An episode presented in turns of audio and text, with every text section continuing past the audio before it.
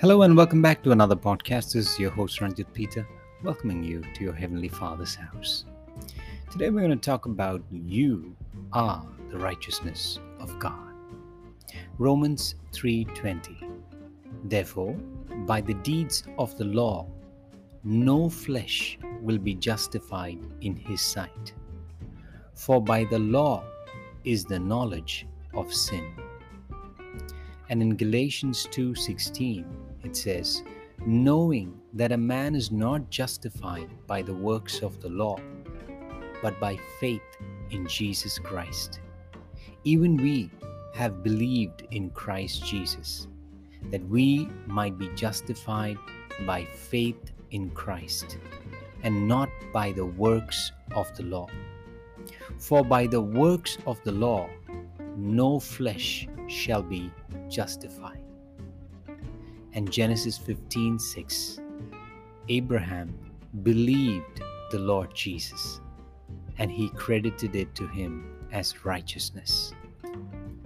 Romans 3:28 Therefore we conclude that a man is not pardon me therefore we conclude that a man is justified by faith apart from the deeds of the law Galatians 3:11 But that no one is justified by the law in the sight of God is evident for the just shall live by faith. And Isaiah 46:13 says, Bring my righteousness near. It shall not be far off. My salvation shall not linger, and I will place salvation in Zion for Israel my glory. 1 Peter 2 6.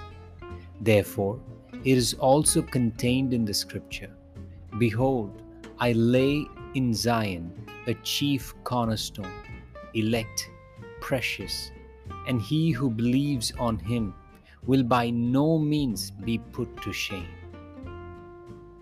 Psalm 119, verse 142. Your righteousness is an everlasting righteousness, and your law is truth.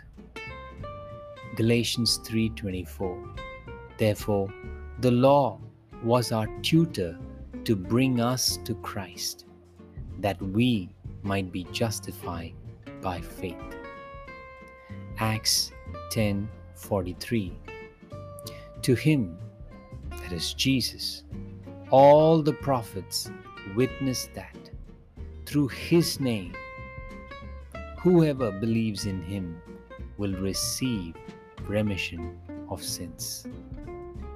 And Psalm 143, verse 2 says, Do not enter into judgment with your servant, for in your sight no one living is righteous, O God. That was the prayer of the psalmist. And Job 4:17 says, "Can a mortal be more righteous than God? Can a man be more pure than his maker?" But thank God for Jesus. In Romans 5:19 it says, "For as by one man's disobedience many were made sinners, so also by one man's obedience many will be made righteous." Today, you and I are the righteousness of God.